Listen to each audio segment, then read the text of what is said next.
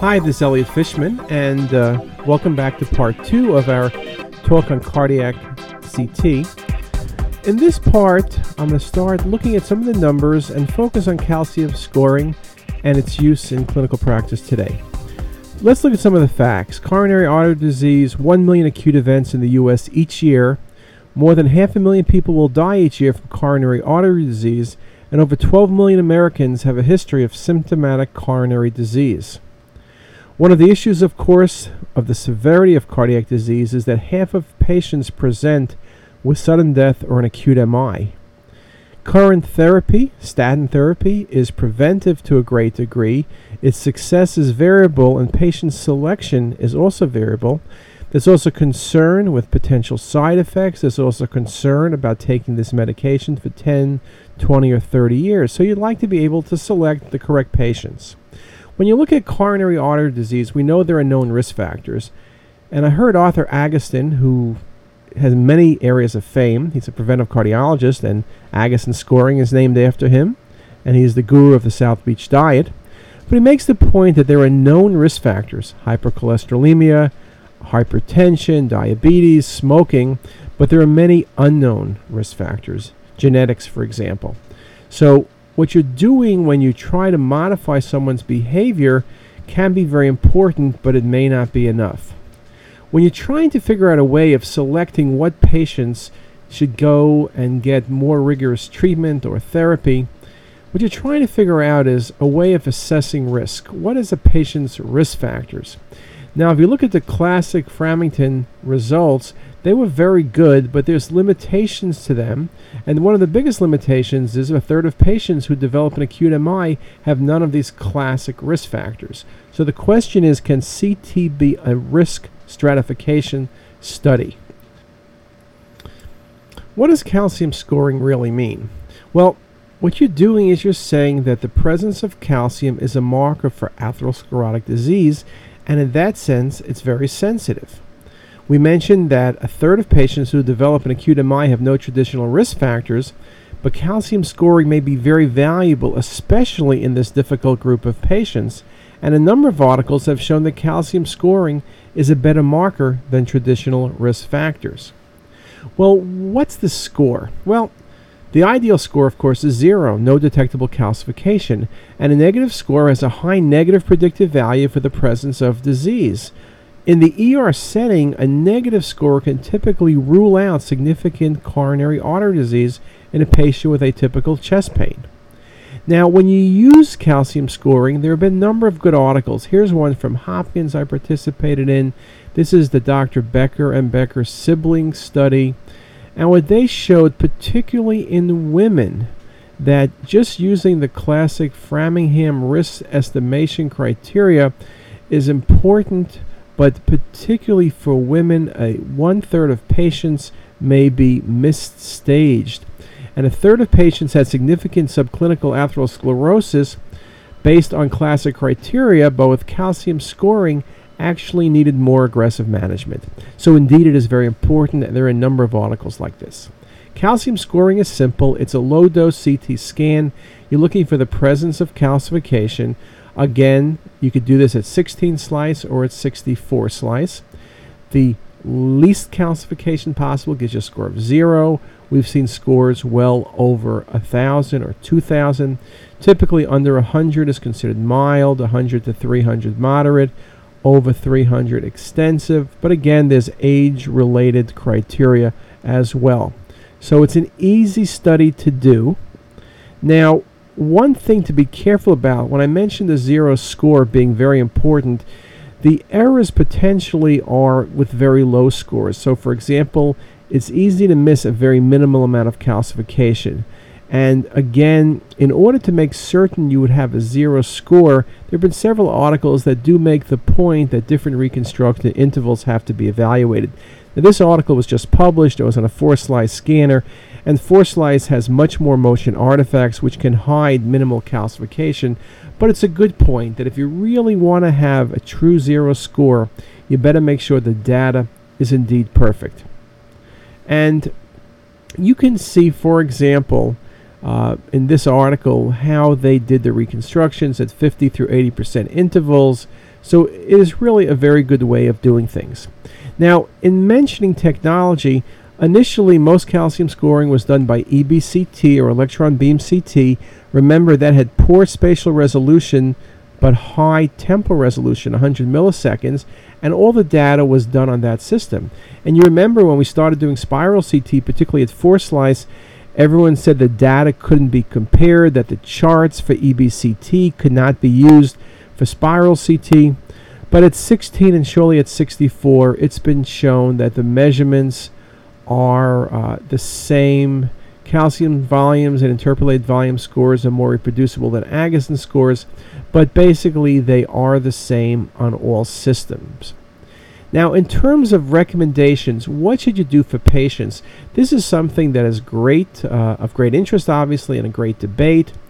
Uh, initially, uh, the question was should you get a calcium score in all patients? Should it be part of preventive cardiology? The American College of Cardiology, American Heart Association, this is going back six years, the last time they updated the document, made some strong points that a negative CT made the presence of plaque, including unstable plaque, unlikely. A negative test was highly unlikely in the presence of significant luminal obstructive disease. Negative tests occur in the majority of patients with normal angios, and maybe most important that a negative test was consistent with a low risk of an event over the next two to five years. On the flip side, positive studies confirm the presence of plaque. The greater the amount of calcium, the greater the likelihood of occlusive disease, though we know it's not a one to one relationship and it may not even be a site specific relationship. The total amount of calcium correlates with the total amount of plaque present, although true plaque burden is typically underestimated, and important that a high score is associated with a moderate to high risk over the next two to five years. So just look at those two statements negative test, low risk, high score, high risk. So you can see just in those statements, one would suggest it's an outstanding study. We've been doing it for many years, particularly on um, patients referred to us from cardiology, from the uh, health centers at Hopkins. The issue, of course, has been its out of pocket payment. We now understand that several Blue Cross, particularly in California, are beginning to pay. So I believe you will see this become much more standard as part of a routine evaluation of risk stratification in patients. When you look at some of the other articles in terms of reproducibility, under 5% variation between users or different systems, so it's pretty much um, pretty robust. People have looked at whether you can follow progression of disease. Again, that's a good question. Um, not many studies have looked at that. Again, um, can you see regression if patients are put on therapy? It's something some studies have looked at, but it's not uh, widely considered to be a uh, use at the current time. Now, typically, there are a number of different ways to get scores. Most people use the Agatston scoring system. Again, it works well because everyone understands it. You can get volume scores or interpolated volume scores, but most people still are sticking with the Agatston scoring system because, again, uh, the understanding is particularly there. I mentioned before about risk stratification. There have been a number of articles. The accuracy of CT for calcium quantification is sufficient in most cases for stratification of risk. Is a very good article. A good summary article by Matt Budoff. By identifying high risk patients, calcium scoring helps select those who benefit most from additional testing and intensification of medical therapy. Coronary artery uh, calcification scoring can have important impact on early detection of and management of coronary artery disease. And they commented that the current data showed that elevated scores were predictive of future events, independent and incrementally to traditional risk factors, with an approximate predictive power of tenfold for scores more than 100 based on current studies. So you can see it's indeed very important. But of course, it's only calcium scoring.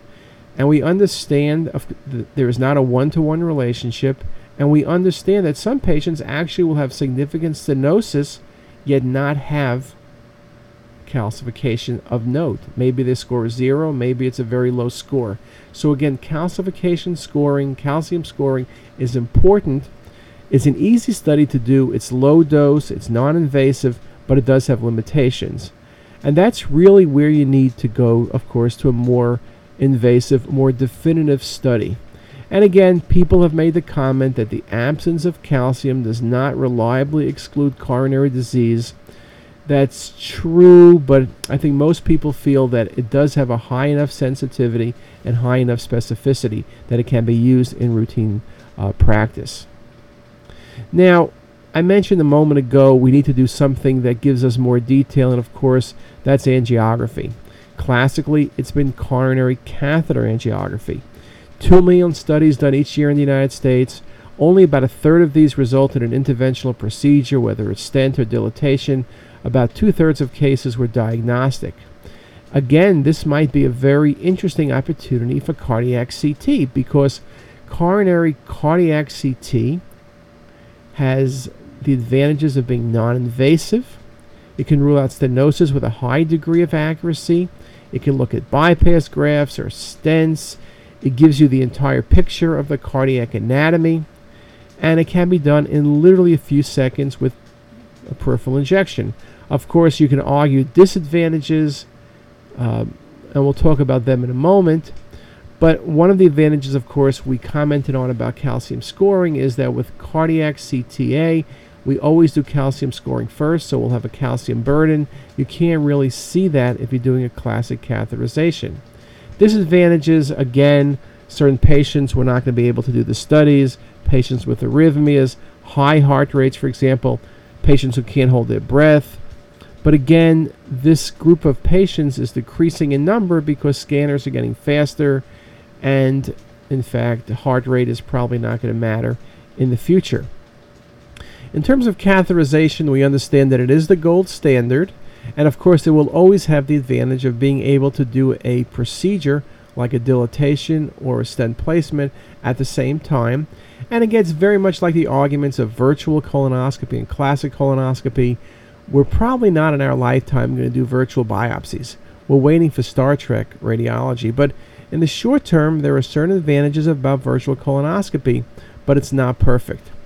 With catheter angiography, of course, the issues you don't see the vessel wall, so you're only looking at the lumen. You could truly understate the presence of disease because unless there's narrowing present, you're not going to define disease. The usual complications hematomas, pseudoaneurysms, AV fistula. You're doing a cath on an older patient, the possibility of releasing a small plaque and causing a stroke is a real possibility. And again, the possibility of a myocardial infarction following stent placement. So, again, uh, these are all risks. Cardiac catheterization is not going away. Uh, the argument that CT will wipe it out or reduce it by two thirds is not going to happen. I think you'll see a change in the population. There'll be less diagnostic normal studies and more studies done for intervention. So, simply change the process. If we're going to do cardiac CT, Let's take a closer look. Well, I spoke before about scanners. You need to be at 64. I'm not going to be uh, politically correct. 64 or forget about it. You need a workstation, and not only do you need the workstation, but you need to know how to use it. It needs to have the latest and greatest software, software that is very specific for coronary imaging, and you need to make a time commitment. Whether it's the radiologist or technologist, nursing, everybody has to work together. If you don't work together, this process is not going to work. In terms of how we do the studies, what is our process analysis? How do we involve nursing and technologists and radiologists together? Well, for that, you'll have to come back next week. I'll w- wish you all a nice day and speak to you later.